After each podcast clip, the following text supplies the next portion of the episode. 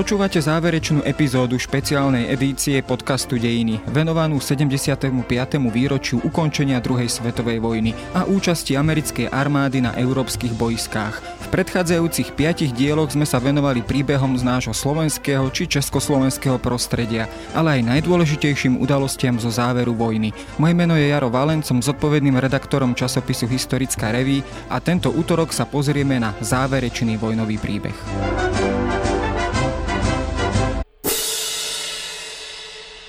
Keď na jar roku 1945 spojeneckí americkí či britskí vojaci oslobodzovali koncentračné tábory ako Dachau, Mauthausen či Bergen-Belsen, čakal ich mrazivý zážitok. Svet, do ktorého vstúpili, bol plný nevysvetliteľnej hrôzy. Ležali v ňom hromady mŕtvych mužov, žien a detí a obďaleč za ostnatým drôtom postávalo len niekoľko preživších. Hoci si spojenci už dávno dobre uvedomovali beštialitu nacistickej ideológie, rozsah zločinu, s ktorým sa stretli zo oči v oči ich šokoval.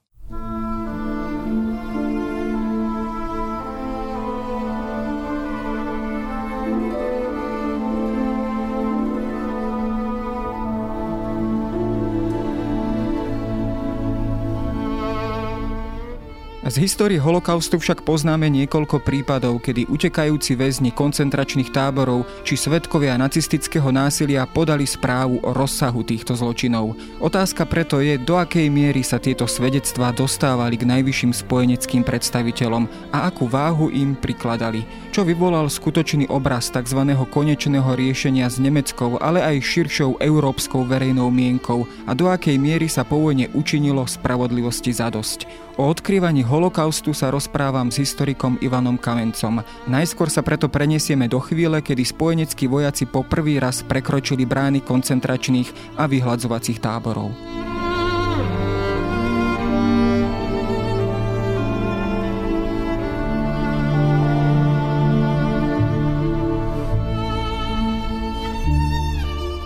Prirodzene, že bol to šok, či to už bola východná armáda, teda Červená armáda, alebo spojenecké armády, ktoré vlastne sa vylodili na území Európy až 6. júna 1944, tak museli to byť e, šoky pre nich, hoci vojaci ktorí bojovali a vydávali sa každý deň nebezpečiu smrti, boli zvyknutí na všeličo aj dokonca vojaci Červenej armády, ktorí boli v rámci toho stalinistického režimu konfrontovaní buď priamo, alebo cez svojich príbuzných známych s gulagmi, tak ale toto, čo sa stretlo z, v svojich vyhľadovacích táboroch, to pravdepodobne nezažili ani doma a už vôbec tí spojenci zo západu, ktorí postupovali. Tak to bol šok jednak psychologický, jednak vojenský a potom morálny. My poznáme, ako som opäť naznačil, príklady, či už by sme hovorili o našich Vrbovi a Veclerovi, ale aj ďalších prípadoch ľudí, ktorým sa podarilo utiec a ktorým sa aj potom podarilo nejakým spôsobom podať svedectvo o tom, čo sa deje. Predovšetkým v tej východnej polovici okupovanej Európy, predovšetkým na území dnešného Polska, ale aj teda v ďalších koncentračných táboroch aj v Nemecku alebo na území Rakúska dnešného. Dostávali sa predsa len tieto správy niekam na vyššie miesta u spojencov a dokázali ich e, náležite tieto informácie spracovať, respektíve dokázali im vôbec uveriť? Dostávali sa tie správy, ale problém je, či sa im verilo. Totiž to tzv. riešenie alebo konečné riešenie židovskej otázky bolo svojím spôsobom iracionálne aj z hľadiska nacistov. V tom čase, keď e, nacistické Nemecko a jeho spojenci potrebovali každého vojaka na fronte, keď potrebovali každú pracovnú silu, bolo volačo nepredstaviteľné, že oni venujú svoje vojenské síly na stráženie, treba z vyhľadzovacích táborov, a že v nich doslovne priemyselným spôsobom vraždia ľudí, ktorí boli potenciálni robotníci pre ich potreby. Takže to bola jedna vec, ale skôr to psychologická, že či tomu verili. Okrem toho, tie prvé správy, ktoré prichádzali od sovietov, sa pokladali skôr za propagandu. Lebo sovieti mali veľmi silnú propagandu, aj veľmi ako kryptomatickú.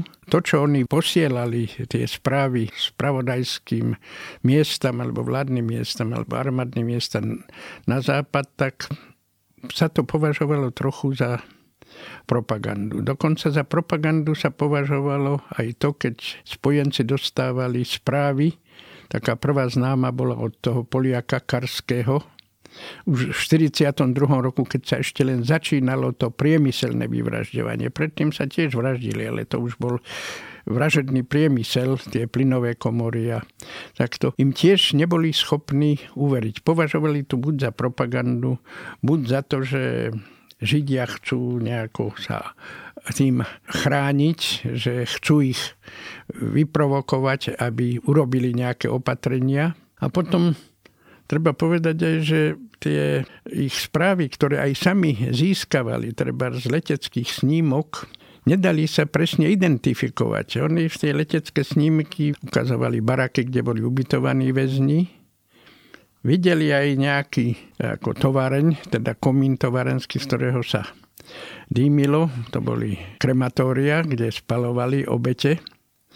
Ale všetko toto považovali za, podľa môjho názoru, za menej dôležité, aby tomu venovali nejakú pozornosť z hľadiska vojenského zásahu. Okrem toho tie železničné trate, ktoré tam išli, tam nebol žiadny dôležitý železničný úzol, ktorý by chceli bombardovať.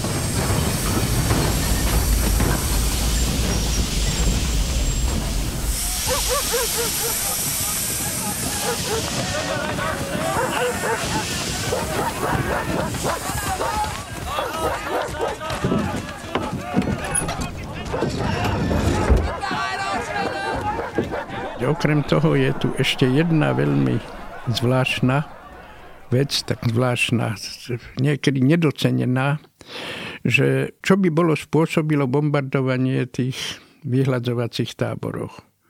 Teda smrť 10 tisícov tamojších väzňov.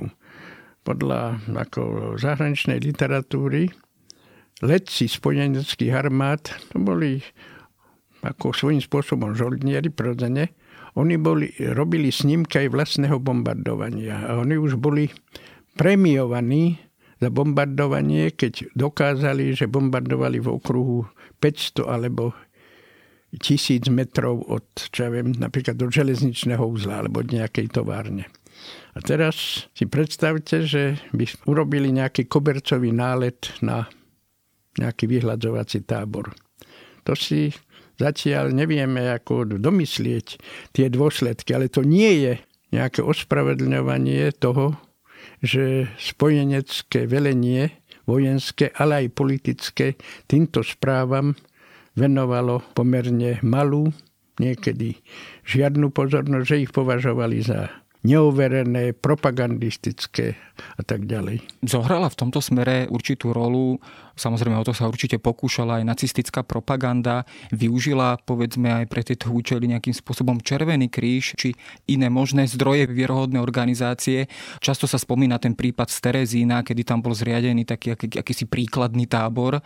Bola účinná táto propaganda aj napriek tomu, že bolo nacistické Nemecko vo vojnovom stave so západnými spojencami? Myslím, že áno, najmä v neutrálnych krajinách, lebo samozrejme oni nezavolali inšpekciu Červeného kríža z Veľkej Británie alebo iných krajín, ktoré boli vo vojnovom stave s nacistickým Nemeckom. A znovu, tu možno, sa už opakujem, znovu bola to veľmi dobre zrežirovaná propaganda, lebo to je taký známy ten prípad Terezína, ale myslím, oni boli aj vo Svienčime. Teda im ukázali nejaké také krycie potemkinovské dediny toho tábora. To, či to pôsobilo na velenie vojenské alebo politické štátov antihitlerovskej koalície, to treba ďalej skúmať. Asi to pôsobilo, ale znovu nechceli si to pripustiť, lebo bolo to iracionálne, že sa priemyselne vraždia ľudia, sú tam e, stovky alebo tisíce vojakov, či už SS alebo iných, ktorí strážia tieto tábory a ktorí chýbajú, zúfalo chýbajú na frontoch. Takže tu myslím, historik veľmi nemôže robiť nejaké unáhlené súdy, lebo je to skôr aj otázka pre psychológov. More than 200 political prisoners were burned to death at this concentration camp near Leipzig. Others, among the original total of 350 inmates, were shot down. The atrocity story is told by the few who managed to survive. Túto ťažkú otázku asi úplne nevyriešime, ale samozrejme tá nacistická propaganda pracovala aj s tým scenárom, že po sebe zahladzovala stopy. Postupne, predovšetkým z toho východného frontu, ako postupne opúšťala tie vyhladzovacie tábory, tak ich aj vlastne likvidovali. Opäť nejakým spôsobom aj toto nejakým spôsobom napomohlo k bagatelizovaniu toho problému, že až postupom času si povedzme aj tí sovieti uvedomovali mieru toho zločinu a o to neskôr tí západní spojenci? No, možno, že to trošku trošku ako urazím ako vojakov, ale oni majú často tzv. zelené mozgy. Oni myslia veľmi pragmaticky, to, že či boli niekde, keď ešte vojna bola v plnom prúde, treba keď začali sa oslobodzovať prvé tie tábory na východe, oni nemali čas sa zaoberať nejako, alebo čas, alebo nemali vôľu, alebo nepotrebovali robiť nejaký presný výskum v týchto táboroch. Lebo niektoré tie stopy boli zahladené, proste pokiaľ tam boli masové hroby, tak nacisti dali vykopať väzňom tieto hroby a pálili zvyšky týchto väzňov. No ale ten front išiel rýchlo a samozrejme to vojenské velenie, s prepáčením tie zelené mozgy, oni tomu neprikladali nejaký veľký význam, to nechávali na politikov. A tam je ešte jedna taká nezodpovedaná otázka. Útek Vrbu a Veclera. Je zaujímavé, že keď oni vypracovali tú svoju správu v Žiline koncom apríla 1900 44, co je zaujímavé a pre mňa trošku aj nepochopiteľné, prečo oni tie správy sa nepokúšali dostať aj na východ. Veď Červená armáda bola vtedy o mnoho bližšie, treba z Osvienčimu, ako boli spojenecké armády, ktoré v tom čase, to bol apríl 1944, ešte trvalo dva mesiace, pokiaľ sa otvoril druhý front v Európe. Neviem na to odpovedať, ale otázku si môžem no, klásť. Prečo? Nedôvera? Tiež ako správy o tom, čo sa v stalinistickom sovietskom zväze robilo, najmä v tých rokoch 37-38, ale aj potom, aj predtým.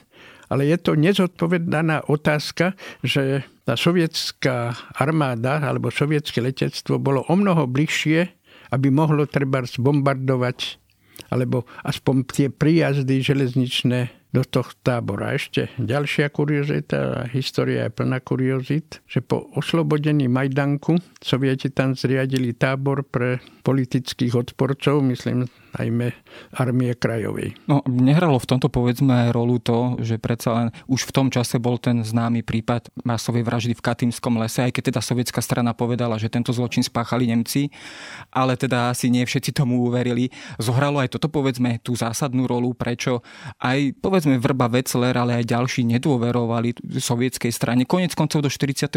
roka práve sovietský zväz bol tichým spojencom nacistického Nemecka. Neviem zodpovedať, že či napríklad Vrba Vercelom v 44. v apríli vedeli o Katinskom lese. To bolo odhalené v 43. A znovu ten psychologický moment je, či oni, ktorí sami prežili ten Auschwitz, či oni verili, že nemeckej propagande a nemeckým miestam, ktorí robili tie strašné veci Osvienčime, alebo aj inde, či verili, že to urobili Sovieti. Ale to sa pravdepodobne nedos. Je to možno, že keby boli o tom vypovedali, alebo keby im boli dávali otázky ešte za ich života, tak možno, že by to boli vedeli objasniť. Ja som z okolností sa rozprával vždykrát s Vrbom, ale toto mi nenapadlo sa ho opýtať. Ani to, že prečo tú správu nepokúšali sa poslať skôr na východ. Ale história je plná neodhalených tajomstiev a nevyriešených dilem. Konec koncov tá správa bola naozaj napísaná veľmi podrobne a keď si to človek aj po rokoch číta, tak je ťažké z môjho pohľadu aspoň neuveriť, že lebo tam je to tak naozaj dôkladne popísané do podrobností aj s počtami, odhadmi zavraždených, celým systémom mašinérie zabíjania. Toto napriek tomu nepresvedčilo aj povedzme tie miesta, ku ktorým sa tá správa dostala opäť tam nachádzame ten psychologický rozmer toho, že jednoducho človek nedokáže uveriť takýmto veciam. Tým správa bola napísaná koncom apríla 1944 a prvýkrát v celej svojej kompletnosti aj s komentármi bola zverejnená v novembri.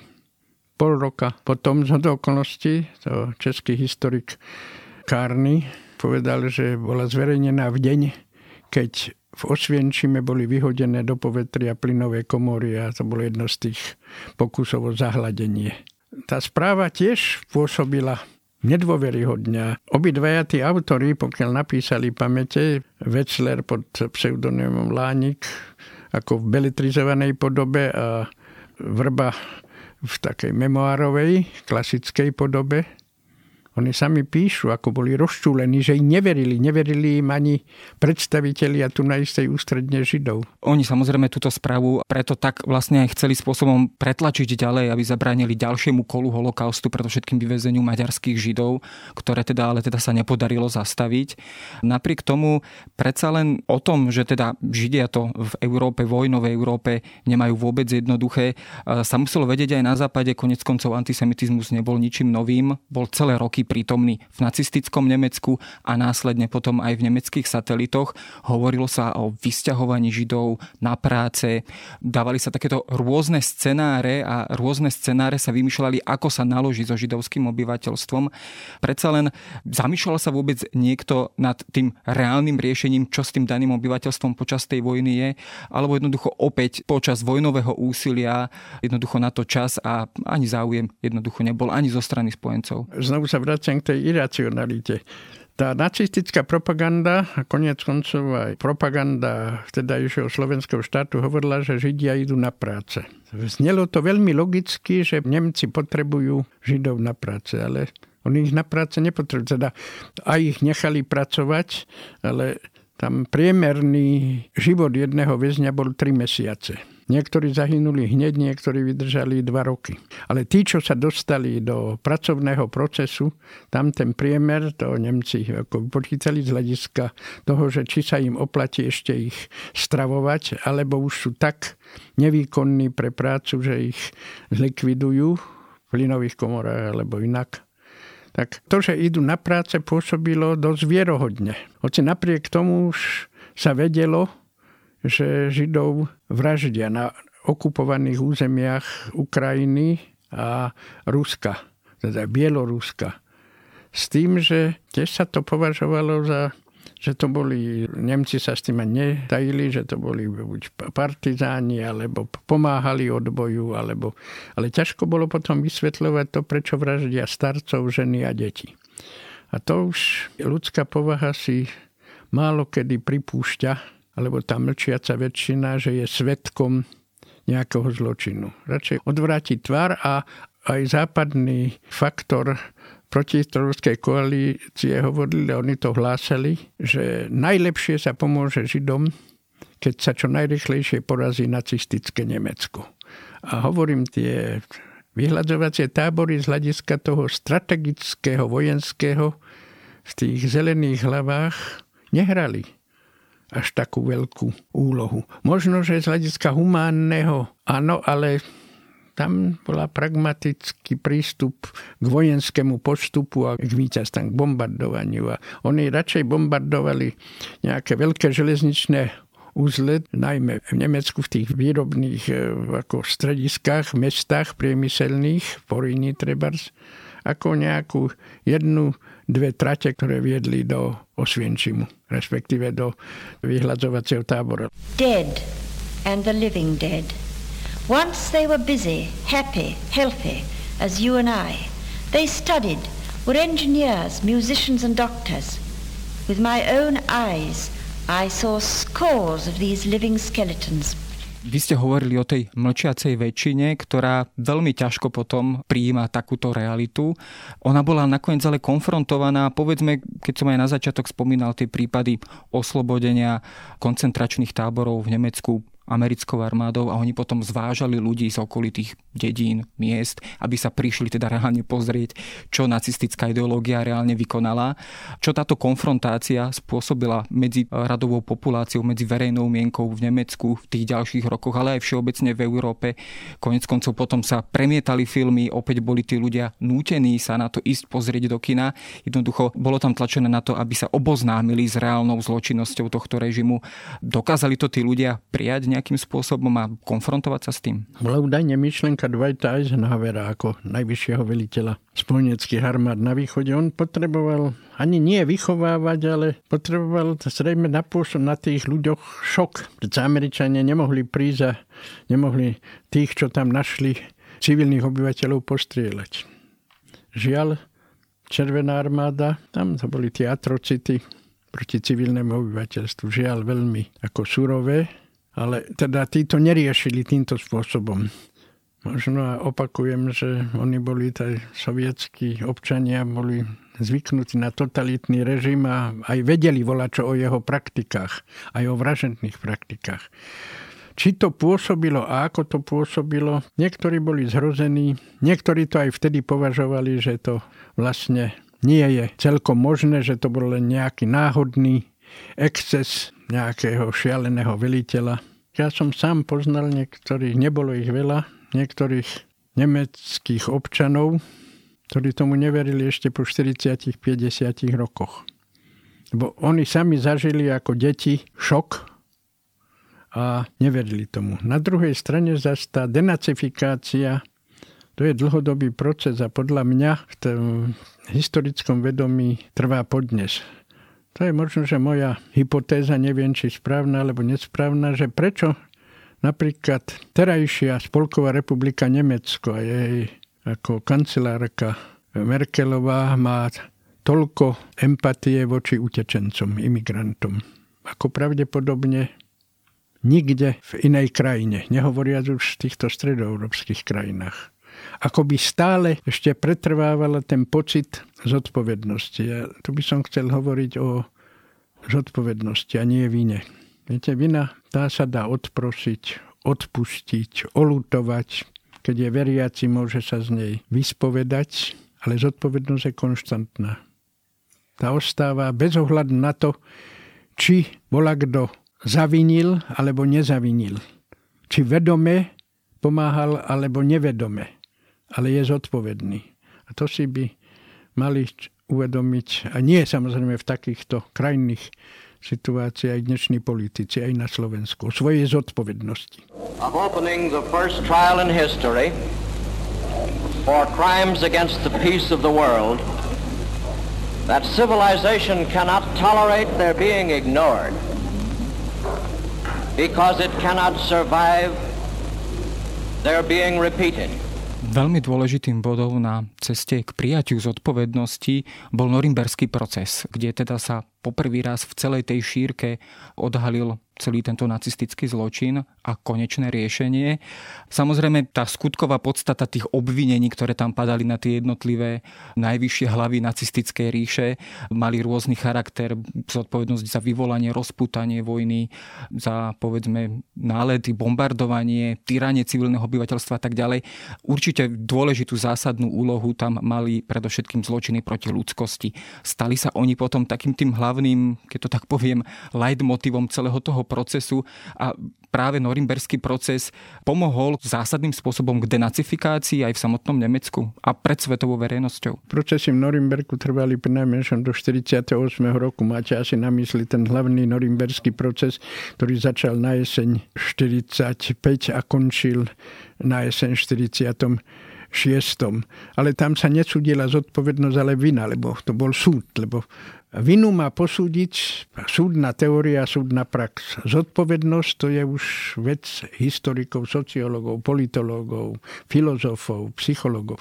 No, s tým, že samozrejme tento norimberský proces odhalil, lebo tam spojenci doniesli filmové zábery z týchto, čo našli tých vyhľadzovacích táboroch, či už to doniesli Sovieti alebo Američania.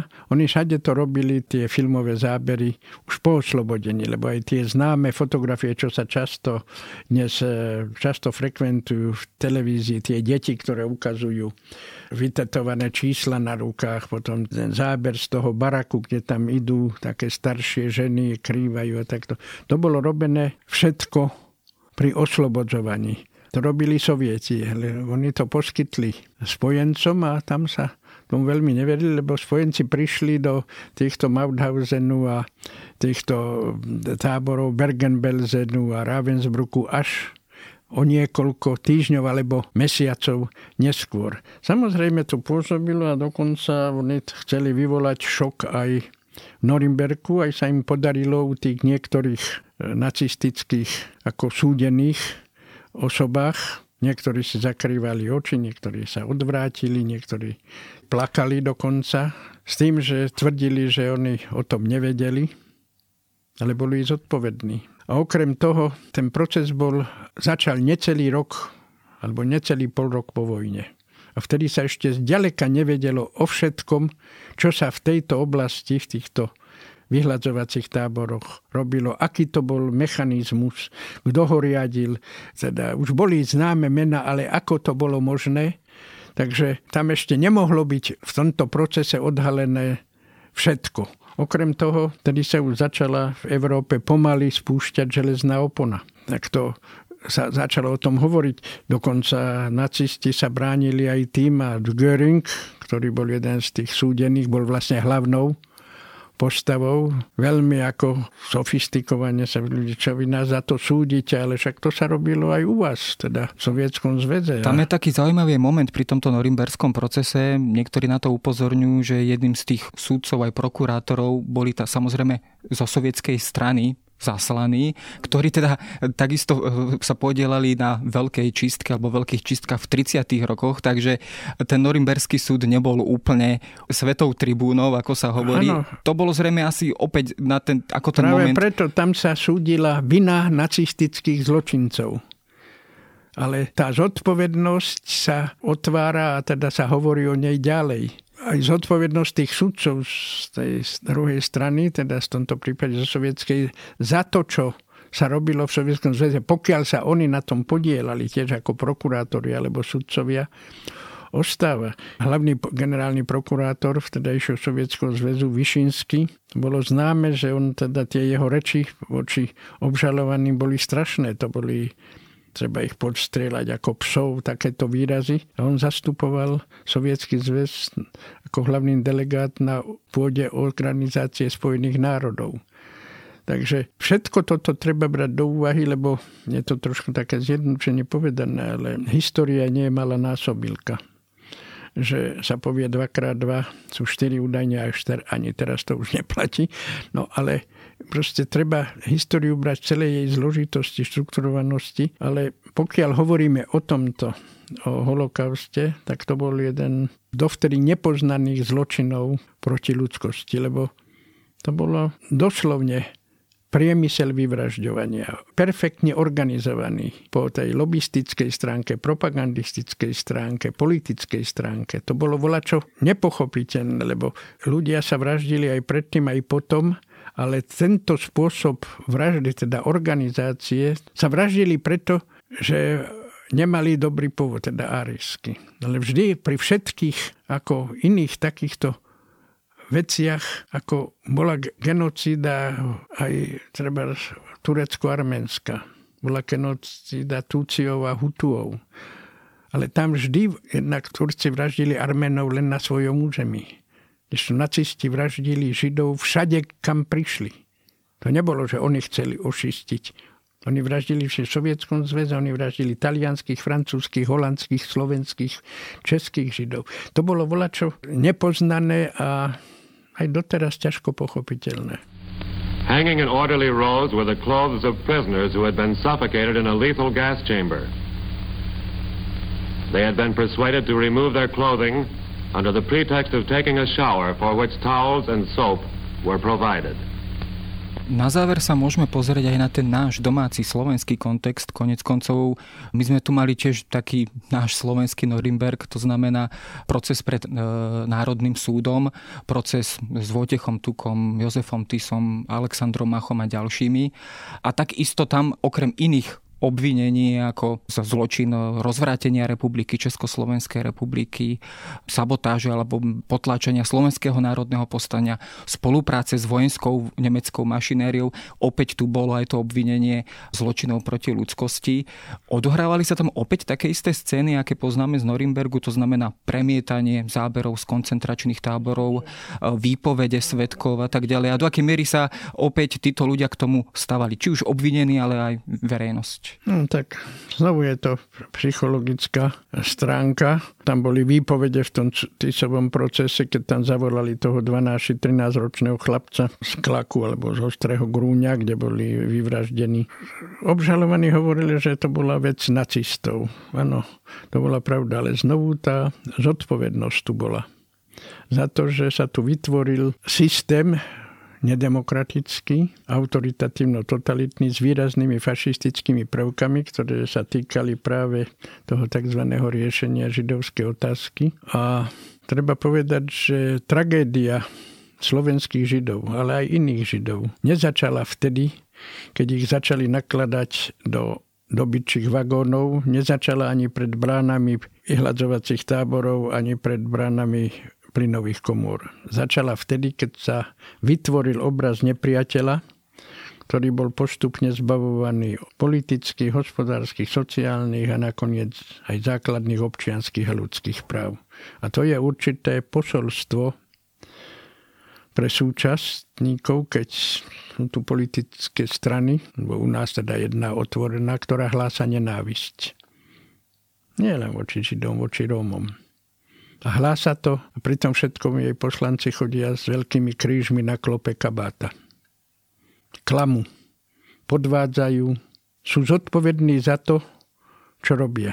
Ani Hitler, ani Himmler nezabili vlastnoručne jediného Žida ale boli zodpovední za to, že ich zabíjali. Takže možno, že sa vám zdá to omielanie toho pojmu zodpovednosť, že je veľmi časté, ale pokiaľ sa má volačo z histórie vybrať, tak je vedomie, že žiadny zločin neostane dokonale utajený, aj keď je akokoľvek maskovaný a za žiadny zločin, či je vina alebo nevina, či voľa koho odsúdi alebo oslobodí súd, je ten človek zodpovedný.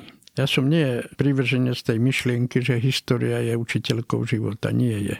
To síce pekne znie, tá antická poučka, ale nie je to pravda. Ale história predsa len hovorí volačok v súčasnosti. To, že sa z nej nevieme poučiť, to je naša chyba. Vy ste spomenuli samozrejme máme tu pánov, ktorí tak trošku pozabudli na tú minulosť a sú prítomní aj, žiaľ Bohu, na našej politickej scéne. Nie je to možno výsledok aj toho procesu, ktorý sme po 45. roku v tom našom prostredí museli im prejsť. Predsa len spomínali ste príklad Nemecka, ktoré sa dá sa povedať, vo výrazne lepšej miere e, vysporiadalo s touto zodpovednosťou, aspoň tak sa nám to dnes javí. Tam poznáme predovšetkým také procesy zo 60. rokov, ako predovšetkým proces s Eichmannom, kde sa znova opäť začalo hovoriť vo veľkej miere o nacistických zločinoch.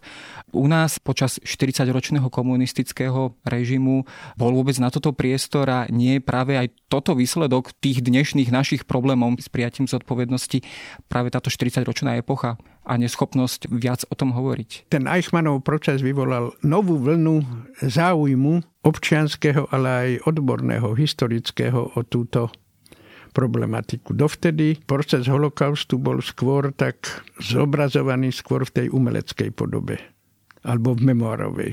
Kdežto práve od 60. rokov nastal prudký rast toho výskumu v historiografii, v politológii, v sociológii, vo filozofii, v psychológii. A potom nasledovali tie frankfurtské procesy a tam z okolností vypovedali v nich ako svetkovia aj Vrba s Veclerom. Len v inej pozícii. Vrba bol vonku, on emigroval v 58. Tu bol úplne tabuizovaný jeho aj čin, aj jeho tá kniha, kdežto Wetzler tu žil No a potom sa stal obeťou normalizácie, lebo ten antisemitizmus potom v 70. rokoch prešiel do tej podoby boja proti sionizmu. Koniec koncov už začiatkom 50. rokov boli tu procesy so sionistami, dokonca aj v tom hlavnom politickom procese ako Slánskeho bola táto karta vytiahnutá. Okrem toho potom za obdobia komunistickej totality boli aj tu niektoré procesy, napríklad s príslušníkmi POHG, ale to sa skôr zneužívalo. Nie, že by to nebolo ako potrebné, ale sa to skôr zneužívalo keď v rámci boja proti tzv. slovenskému buržáznemu nacionalizmu, že tu sú stále tie separatistické tendencie a tak ďalej.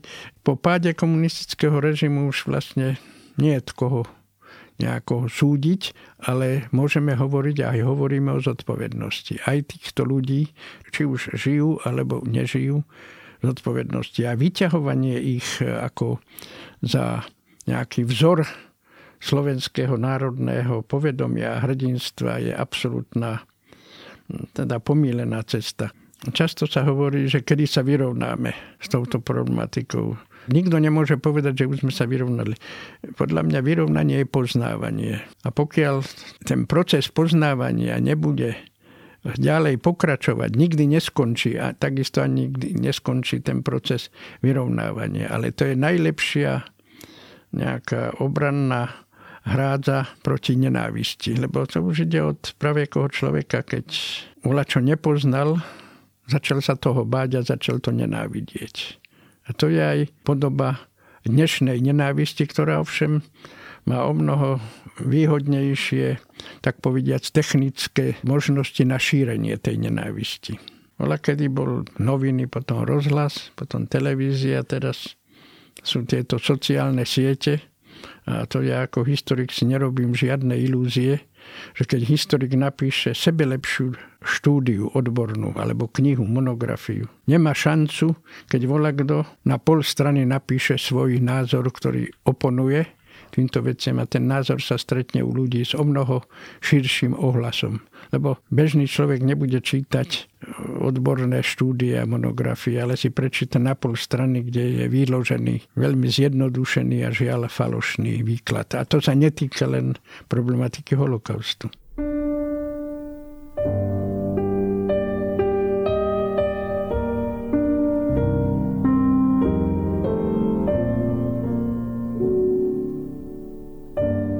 Historik Ivan Kamenec na záver dodáva, že hoci tento boj proti jednoduchým a skratkovitým vysvetleniam, polopravdám až klamstvám sa môže na prvý pohľad javiť ako vopred prehratý, i tak máme povinnosť ho viesť vo vlastnom záujme.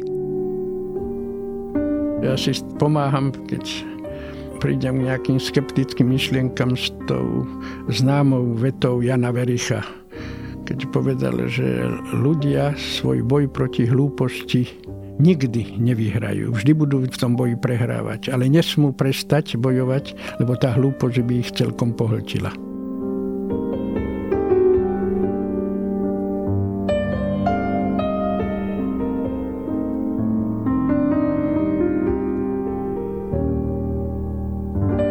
A dodajme, že väčšiný zápas proti ľudskej hlúposti je zároveň aj zápasom proti všetkému, čo z nej vyplýva. Intolerancii, fanatizmu a napokon aj násiliu. To, že tento boj vlastne nikdy neustáva, nás nesmie odradiť. Veď napokon neodradilo to ani tých, ktorí v boji proti nacizmu položili svoj život. Naša úcta a aj táto špeciálna séria podcastu Dejiny patrí im.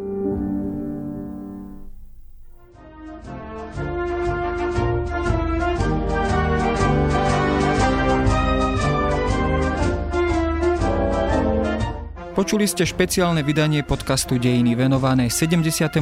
výročiu ukončenia druhej svetovej vojny. Mohli sme ho priniesť vďaka spolupráci a podpore Veľvyslanectva Spojených štátov amerických na Slovensku. Prihláste sa na jeho odoberanie vo vašej podcastovej mobilnej aplikácii na platformách Apple Podcasty, Google Podcasty alebo v službe Spotify. Všetky diely nájdete aj na adrese sme.sk lomka dejiny alebo historickareví.com. Ak sa vám podcast páči, môžete ho ohodnotiť. Ak nám chcete poslať pripomienku, môžete sa pridať do podcastového klubu denníka Sme na Facebooku alebo poslať mail na adresu SK. Ja som Jaroslav Valent a na výrobe tohto podcastu sa podielala aj Jana Maťková.